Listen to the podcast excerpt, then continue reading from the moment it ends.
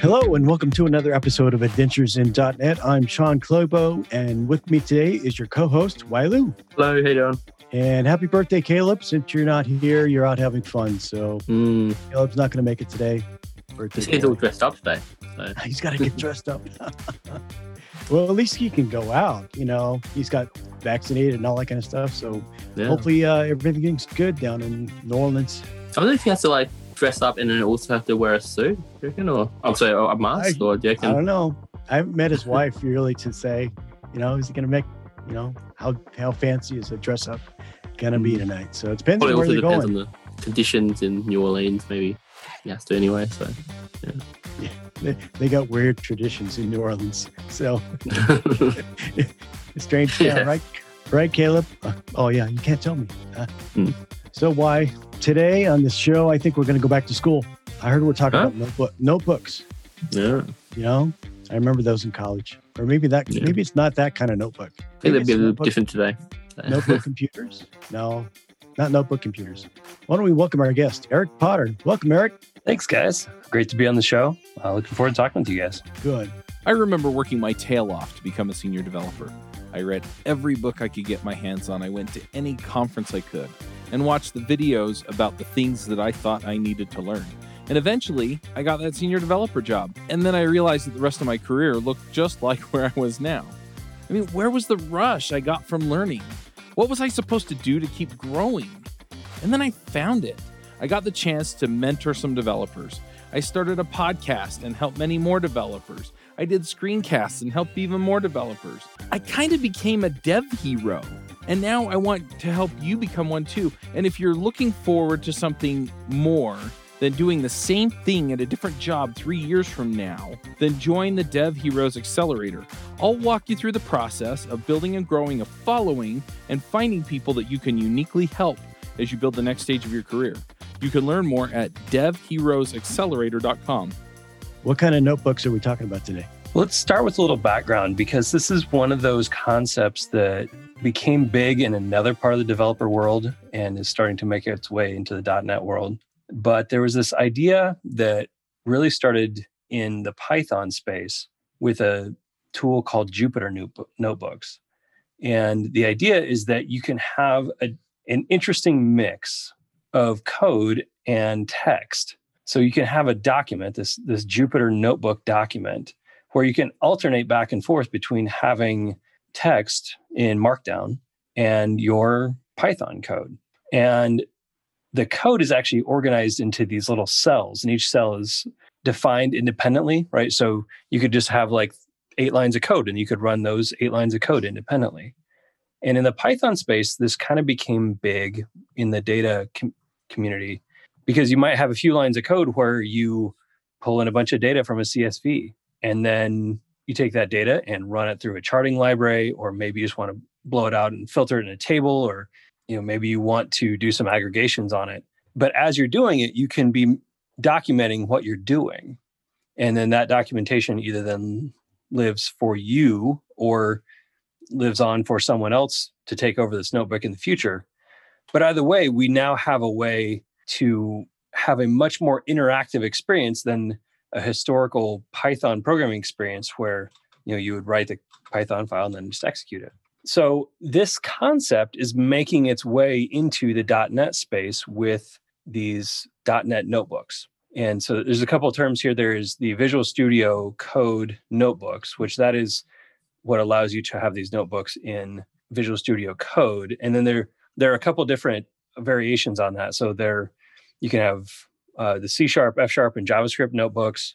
Uh, there's actually another kind of notebook for SQL. And so you can have these different interactive environments right in Visual Studio Code. It used to be, I think in Python, you kind of had to have a larger tool called Anaconda installed to be able to create Python notebooks or Jupyter notebooks. And there had been an earlier version where you could run C sharp in an Anaconda notebook, but now they've got it so you can do it all in Visual Studio Code with the Visual Studio Code extension for .NET notebooks. So They is would this? actually- Go ahead. Why? So it actually runs the code, is it? Um, so you've it's just kind of a way to, I guess, start notepadding, start documenting something, but but putting code that actually runs. Yeah. So let's say that you are exploring or documenting something in a new NuGet package. So maybe something like system.text.json, and you want to see how that serializes your objects. First of all, you, there is a, a special syntax for pulling NuGet packages in.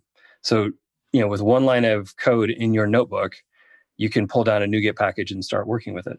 And so then you could define your object and then you could serialize and deserialize it right in the notebook. And you could see the string output that you're getting when you serialize it. And if you want to play around with the different serialization options, right? You just have a block of code that's like setting those options differently. You can run it like, okay, I want to see what happens when I serialize it with this option on. Okay, now I want to see what I'm going to change the option. I want to see how it serializes with this set of options. And so it's very interactive in terms of you know having chunks of code that that you can run. Most developers that I know, especially C sharp developers, have some folder somewhere on their hard drive that has like console application one, console application two, console application 75, you know, right? Because there's always those things where it's like, oh, I just, I need to be able to drop in some C sharp code and see what this does. Well, the nice thing about these notebooks, it's like, oh, I could just drop in here and, and see what happens. Um, in Visual Code, uh, Visual Studio Code obviously opens really fast, so it's a really nice way to quickly get in there. Mm. But then the nice thing about it is that these notebook files have an extension of IPYNB, which is a Python holder, so a uh, Python holdover from Interactive Python Notebook. So IPYNB, and that's still the extension even if you're using C sharp. So any language, it would still be the same extension.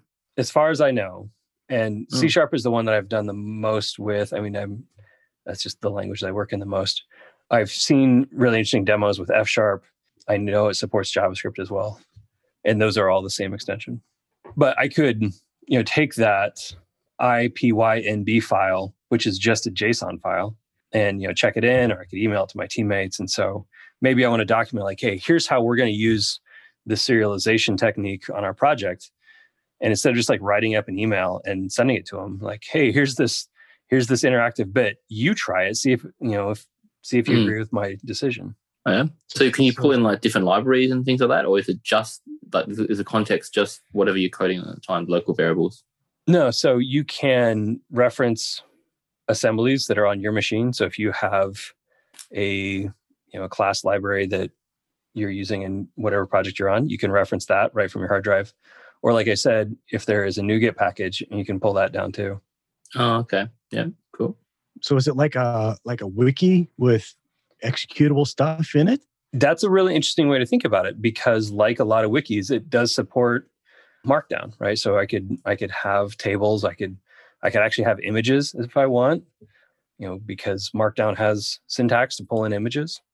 So yeah, that's a really interesting way to think about it because it is kind of like that. It's like, yeah, it's it's a wiki that, but you can actually execute the code right there. I did cool. notice that like Stack Overflow, like, I think has something similar to that, in, in which when you paste some code in, um, you've actually got the option to run it. Like it, if it's a certain language, then it actually shows you the output as well. Like if you if you quote a block of text, block of code, so yeah, I can see it myself using it as well because, like for me, like you know, you're going on about you know developers using the console app one, two, three, and I'm really big on documenting literally everything I do. Like um, when I program, maybe like 25% of my time is just going back and every like error message or or whatever, or even if I solve a problem a certain way, I'll just I'll just whip up one note and just document it. You know, just just because I I've got a I've got a bad memory. You know, like um and you know, like there's so many times I've gone, oh, I fixed this problem before, and it's like, oh, but where do I look, kind of thing. So so yeah, I can I can really see myself using this and and then just kind of putting in code that'll just run for me, you know, instead of just putting in a block of code um, that may or not may not run. So, yeah. So, how do you so, get started? You know, what's it what's it take to get started, and what's a good place to start at for somebody that hasn't done a notebook before? All right. So, in Visual Studio Code, if you go to the extension library, then there is an extension you can search for called .NET Interactive Notebooks, and it is still listed as a preview, but it's really working pretty well. I've had it installed for a couple months now. But if you install the preview then you can start creating these notebooks. There's actually some new commands that they have in the Visual Studio Code command bar. Looking at the documentation here, you do obviously have to have Visual Studio Code installed, and you have to have uh, .NET 5 installed. I guess I was. It's at this point, it's kind of a safe assumption that all developers have Visual Studio Code installed. That's becoming very ubiquitous. Uh, you do need the .NET 5 SDK installed as well, apparently. So, what about if you you said you could just um, f- copy these NuGet files to other developers? Like, if you got NuGet packages, do the NuGet packages kind of come, or at least the references come with the file, or do, is it just an assumption that they would have it installed? So there is actually a special syntax for pulling down NuGet packages. So again, sticking with the example of system.text.json, if I have near the top of my notebook file pound R quote NuGet colon system.text.json quote, right? So that line of code, when I execute that line in the notebook, then it will install that NuGet package. No. And so what I could do, you know, in the case you're talking about, where I, if I email you my notebook, you would have to execute that block. But then once you had done that, then you would have the NuGet packages downloaded and installed. Now, obviously, uh, you can use that pound R syntax to reference assemblies that are on your hard drive. And so, Mm. like if if I was just like referencing something that where the path is like C colon users e Potter, right? Then that wouldn't be on your machine. But you know, if I was actually using the NuGet reference, then then you could download it yourself. So what do you, what, what what use cases do you see for um for this? Like, I mean, I, I think I identified that for me, it'd be mainly for documenting my own stuff. But do you see any other use cases that might be useful? So yeah, documentation I think is a big one. I think the one that Pyth- the Python community has really embraced is this idea of data exploration. Hmm. And I, you know, and I'll include code exploration in that too. But a lot of times we're working with a large data set and you know, we could query it in you know SQL Server Management Studio, but I don't know, maybe it maybe it comes from a CSV or you know some other data source. And what we want is the ability to look at some data, do some kind of aggregation on it beyond what we could just do in SQL, maybe generate some charts or generate Hmm. you know, some other kind of visualization. And I could do that really quickly. One of the, the things that Microsoft kind of touts with their notebook extension is that it's got good support for a library called xplot.plotly. So what you could do is you could have some data source that you're going to pull in and then render a visual using xplot and all that right in the notebook. Now the nice thing is that because it's interactive, you know, you could be maybe tweaking your filters and then tweaking your visualization or tweaking your data source and you can kind of iter- you have this really fast feedback loop of you know being able to really tweak the the experience that you want you and tweak the visual you want really easily. So yeah there's that whole exploration. So i'd say that's probably the second big use case. The third one and maybe this is a little more specific to me is actually with teaching. So i spend a non-trivial amount of time mentoring developers at my employer i work for a company called Aptera Software, and we're really big on uh, teaching and training and empowering our younger developers. And so I could see myself documenting some like fundamental concepts and and handing this over to them. Um, I also sometimes teach as an adjunct at a local university, and having the ability to have this interactive teaching tool, I think, is really powerful one of the challenges that I've always had in the past, no, matter where I'm teaching, is that which mechanism do I want to use to teach about code? So I could just have C sharp code with comments that explain the concept as as we're trying uh, to go through, but that has some limitations. There's there's no graphics. Um, I can't like have a an image that's that shows up in comments in a C sharp file. You know, a lot of teaching historically has done with PowerPoint, which in PowerPoint you have the opposite problem where you can have all these really interesting visualizations, but then the code is maybe just a screenshot And so it's not interactive at all. I think having notebooks becomes this really powerful teaching tool where I could say, okay, here's the concept. Maybe I've got some graphic that represents what conceptually is trying to happen. But then I can have the code and they can run it from themselves and they can change it and they can explore and see what the code does. I think the other thing that could be really interesting is that you could almost have like interactive problems as you go. So you're explaining a concept and you're like, okay, now you write the 10 lines of code that generate this output. And so you could learn in a much more interactive way without, you know, having to subject yourself to the limitations of only code or only PowerPoint or whatever. Yeah, that's really cool. So can you embed it into a, like a web page? You think that's what I'm thinking. Like the the professor puts a, an assignment up, and yeah, you literally just, you know has the description in Markdown and charts and all that stuff, and then they just fill in the the the the, the code bit.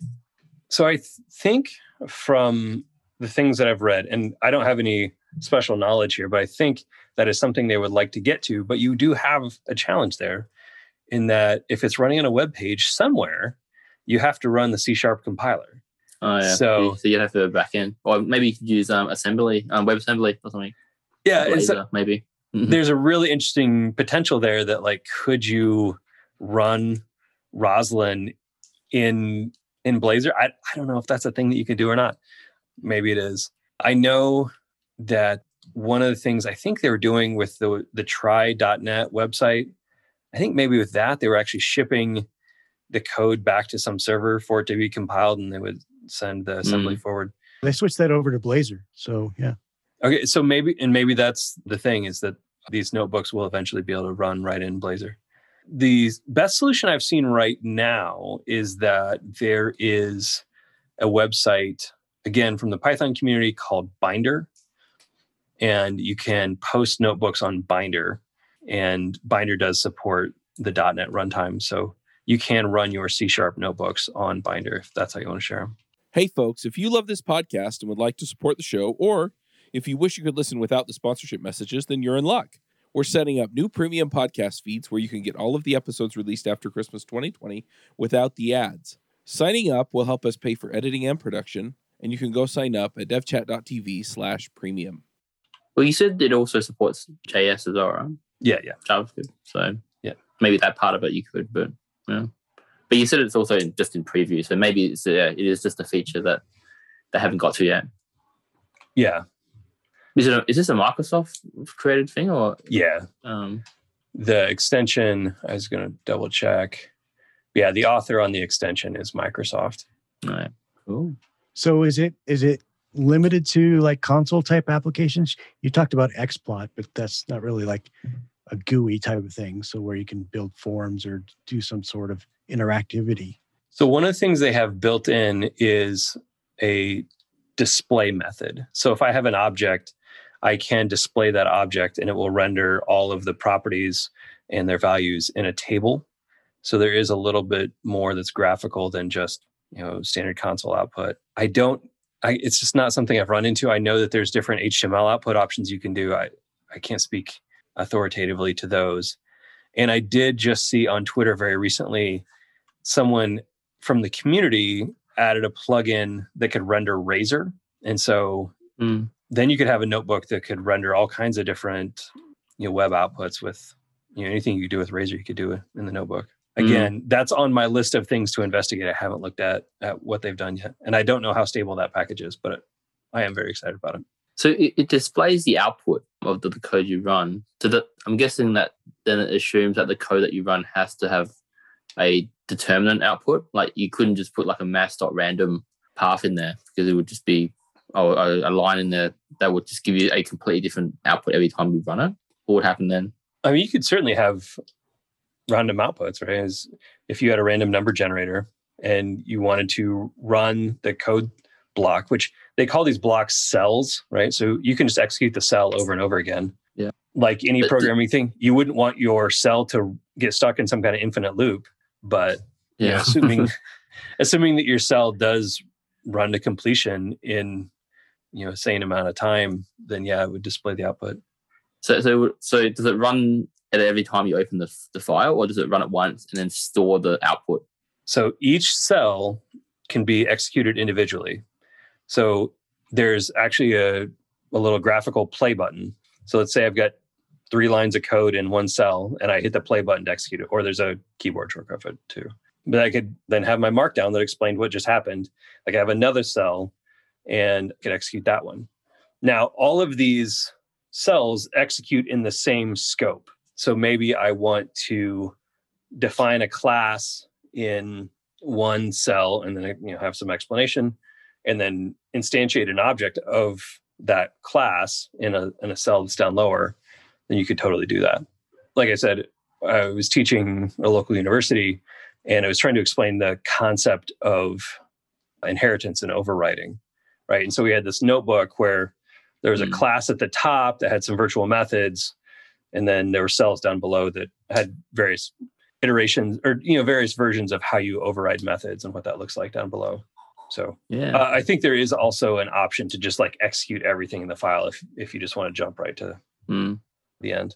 Yeah i can see myself using it quite a lot for presentations and things like that. Like um i run a local meetup as well so yeah it'd be, it'd be a really good way to illustrate code that you're trying to run just by running it one bit at a time and then putting some nice markdown you know describe what you're doing. Yeah, I imagine that going forward, that when I'm, you know, in a, in a user group scenario or just explaining something to my teammates, anytime when in the past I would have thought like, oh, I'll, I'll just drop this code into PowerPoint. Like I think probably going forward, I'm just going to use these notebooks. Yeah. So I've typically used like LINQPad for making my little one-off, mm. you know, hmm. test applications and things like that. This sounds like a better way to to, to be more organized with multiple you know test apps and things like that you know with documentation so that's a really interesting comparison right because LINQPad is a wonderful tool and i don't want to say anything bad about it but it, it has a little bit of a different goal because you can't have markdown right so it's a great LINQPad is a great way to say here's these 30 lines of code or these 15 lines of code and i just want to execute that mm. um, well, but can, can I hit the database the the notepad stuff LINQPad no yeah. um, notebook Notebook. Uh, yeah, because again, you could pull in a NuGet, um, yeah. a NuGet package, right? So you know, there's no reason why you couldn't use Entity Framework or mm. you know one of the micro ORMs, or whatever you want to do. But yeah, getting back to LINQPad, I love LINQPad, but it's more that's more of like a like I just want to try it as a small snippet of code. If I want to try it out and document it, then I would lean towards notebooks. Yeah. I mean the the other tool in this space that I think is one of the best kept secrets in the .NET space is C Sharp Interactive. I don't know, you guys ever played around with the C Sharp Interactive environments? No. What's that? The, the live share? Or? No. So live share is also delightful. Uh, that's a whole nother thing. Right. So if you have Visual Studio 2019 installed, if you open the developer command prompt and type CSI, you will be dropped into an interactive C Sharp environment, right? An environment that is you know what are often called a, a REPL, a read eval print loop, right? So you have the ability just at the command line to start dinking around with different C sharp code snippets, you know, which can be really useful. Mm-hmm. I don't know. The two things that I end up using it for are more sophisticated version variations of what you can do with string.format, right? Because there's always that thing like, oh, I know there's a way I can format this date, and I can't remember the exact syntax. You know, mm. if, you, if you want to specify how many decimal decimal places you want after a number in string dot format. Like, oh, I can never remember the exact syntax, and I could Google it, or I could just open C Sharp Interactive and and try it right there. And then there's also a C Sharp Interactive window in Visual Studio. So if you already have Visual Studio open, you can uh, drop in and check out, you know, just small snippets of C Sharp code. So again, that's not exactly what I was here to talk about, but if you're no, if that's never, cool. Yeah, if you've yeah. never played around with C Sharp Interactive, which, like, like I said, the command line is a CSI. If you have Visual Studio installed, you already have it invo- installed. So yeah, absolutely check that out too. That seems like something to be should be more prominent in the in the IDE mm. to to discover it rather than having to do go to the developer comp, command prompt and then type CSI and, and then do all this stuff. Well, and you can get to it in Visual Studio too. So if you go to the Visual Studio Tools window, I apologize for not having it open. Like if I think if you just go to Visual Studio, what's it like view or views, you, know, you can find C Sharp Interactive right in there. It's pretty cool. It's hugely underutilized. All right. So So, I can, uh, um, uh, you go. oh, go ahead if you got a question. Yep. I, I was going to say, like with Visual Studio, I can kind of understand because it is such a big application. There's probably things that I I've worked on it for, for years, and I probably haven't discovered that it can do. It's too big. So, what else should we know about notebooks? You know, it, it just sounds like something that maybe a lot more people should be messing around with and posting things or letting people know about this because I've heard about notebooks, but I didn't really understand it until now. So you you've done a great job at explaining, you know, how I can uh, you know start using them. I don't know if there's a whole lot else to say, just because there's, you know, once you get into it, it, it is a pretty straightforward thing. Like, like you, it's, it's very obvious where you would want to have code and where you would want to have markdown. The UI is really intuitive. I would just encourage people to go out and play around with it. So how do you organize? There's notebooks. So is each file a, called a page, or how do you how do you organize lots of different things in, together? I've never really, hmm, that's an interesting question because I've never really had to think more hierarchically. Most of the notebooks I've personally created kind of make sense as a standalone thing. Like you, you don't really have a, a project file of notebooks. You just have the notebook file. That is an interesting idea, though. I, I would be curious to know if, if there's a How- better story yeah. for that. Of like, How would you organize multiple notebooks that are all related? Yeah, yeah, and the if you look at the the GitHub project that Microsoft provides that has their ex- notebook examples, you know, it's just a it's just a folder with a bunch of these IP and YNB files in it, but they're not necessarily organized into a project. I wonder if they ever get to a stage where like the, the features of the notebook could be used in a normal like CS file. You know, like just I've always like wondered that, you know, like instead of just being able to comment things, can putting in markdown and things like that into your just your normal source code. I'm not sure if it's a good idea or not, but um, I'm just wondering. And it is an interesting idea where you could have a CS file with an image in the comments. Yeah. you know i've definitely i've definitely worked in situations where the the code was maybe documented as a flowchart in visio before it was ever implemented right? And could you just like have a screenshot of that that visio diagram? Like hey here's here's the decision tree that we're working from. Or i suppose the other thing that would be interesting one of my clients does a lot with cad. And so a lot of times we're writing code that manipulates objects that started somewhere in cad. Like we could have an else case. It's like this else case exists to cover this this diagram or you know this modeling concept. That that'd be interesting. I, I'm sure there's good reasons to not bring images into CS files, but it does seem like it I think probably like source control might look a bit weird if you have, you know, source control is designed for, for text, right? So yeah. if you start putting in images, it it'd make it look a bit wonky, a bit hard to use. But yeah, I don't know. Yeah, it's it's, it's, it's interesting to talk about because you don't know what the consequences are. But because it is, it is so, once you open that can of worms, you know, you can do so much with it. So people putting in videos into your source code, no. Well, and some of the languages have opened that can because they now allow emojis in variable names. oh gosh, why would you do that?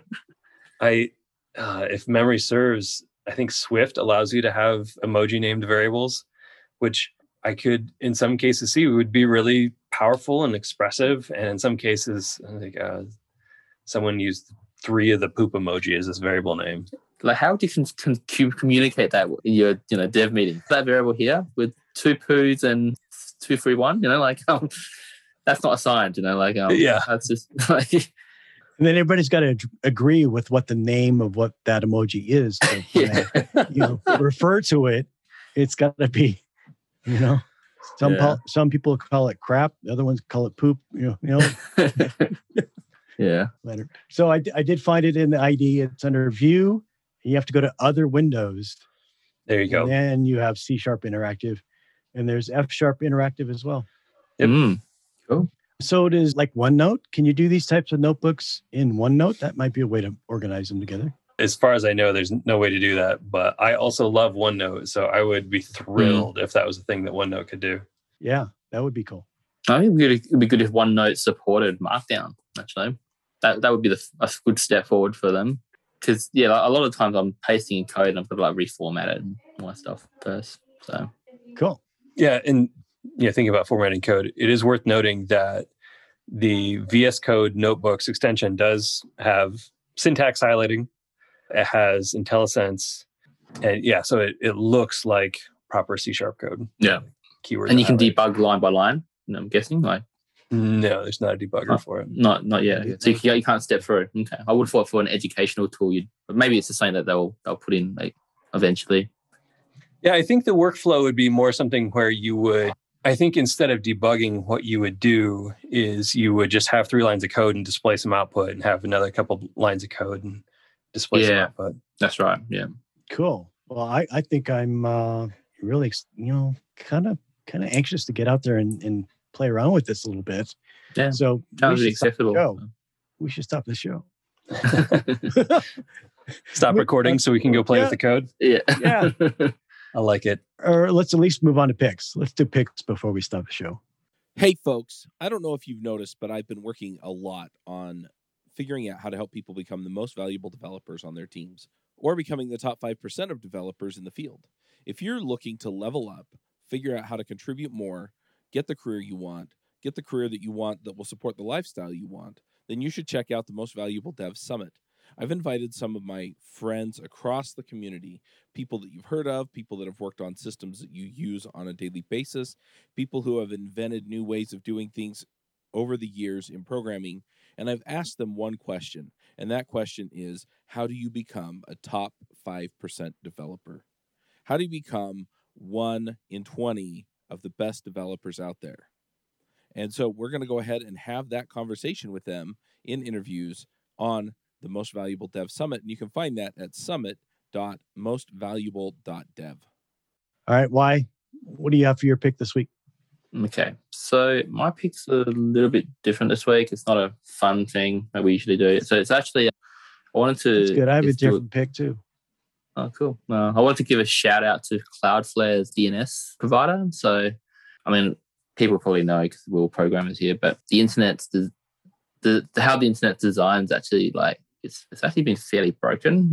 It's hadn't it's never really been designed for privacy. And although these days almost every website uses HTTPS, that's really that's a really good step forward. But that's actually not completely hiding all of the the, the things you're doing. And one one thing that one way that people can, I guess, listen on what you're doing is using your DNS lookups because DNS usually isn't encrypted, and then just you know it's usually your DNS provider is usually just with your ISP, and you know, there's no, I guess you, you'll have to check whether your ISP is logging all your DNS lookups, and if they are, then essentially all of your all the websites you're going to is essentially stored against your your IP address. So Cloudflare has actually provided like a like a public DNS provider, which you can, I guess, point your DNS lookups to, and they're, they've built it, I guess, with privacy in mind. So it's all encrypted, the traffic, and they- they've guaranteed to not log your traffic for longer than 24 hours and things like that. So, yeah, I thought more people should, should do it. It's really easy to, to set up. Just point your DNS lookup to 1.1.1.1. And I had a bit of a read about their their business model, and it, seems pretty legit. Like they're not the, the reason they're doing it is, is to improve their services. They're because they're I think they're like a CDN company. They're all about trying to make their clients' web pages faster, and this allows them to essentially improve that improve that offering. My thing for today. So probably Google's 8.8.8.8 is probably not uh, so private. Well, I guess it depends on which company you trust. I don't know. Like, probably shouldn't go too much into that, but yeah, like I, I- I think cloud. I, I read, I read Cloudflare's justification, and I was like, okay, cool. You're not, you're not going to take my data. I can't see you wanting to do that for, but who knows? You know? also, I think their Cloudflare thing gets their offering gets independently audited by KPMG. So I'm not sure what that means, but I'm, I'm guessing it's it, it makes it more independent. But Okay. So my pick this week I, is a little bit different because it's something I don't think we've ever had as a pick before. I don't think ever anybody's ever picked music or a band. You know, Ah. we've been on, we've been on for over over a year now, maybe a year and a half or something like that, and nobody's ever had a band. I think I did the Smashing Pumpkins once. I did, but Yeah. For Halloween? No. so so one of my favorite bands growing up uh, was the band Rush. So it kind of shows my age a little bit. 80s kid. things like that. So, you know, recently the, the drummer of the group died, but he was like one of the best drummers I've ever heard in the world. He just just very artistic.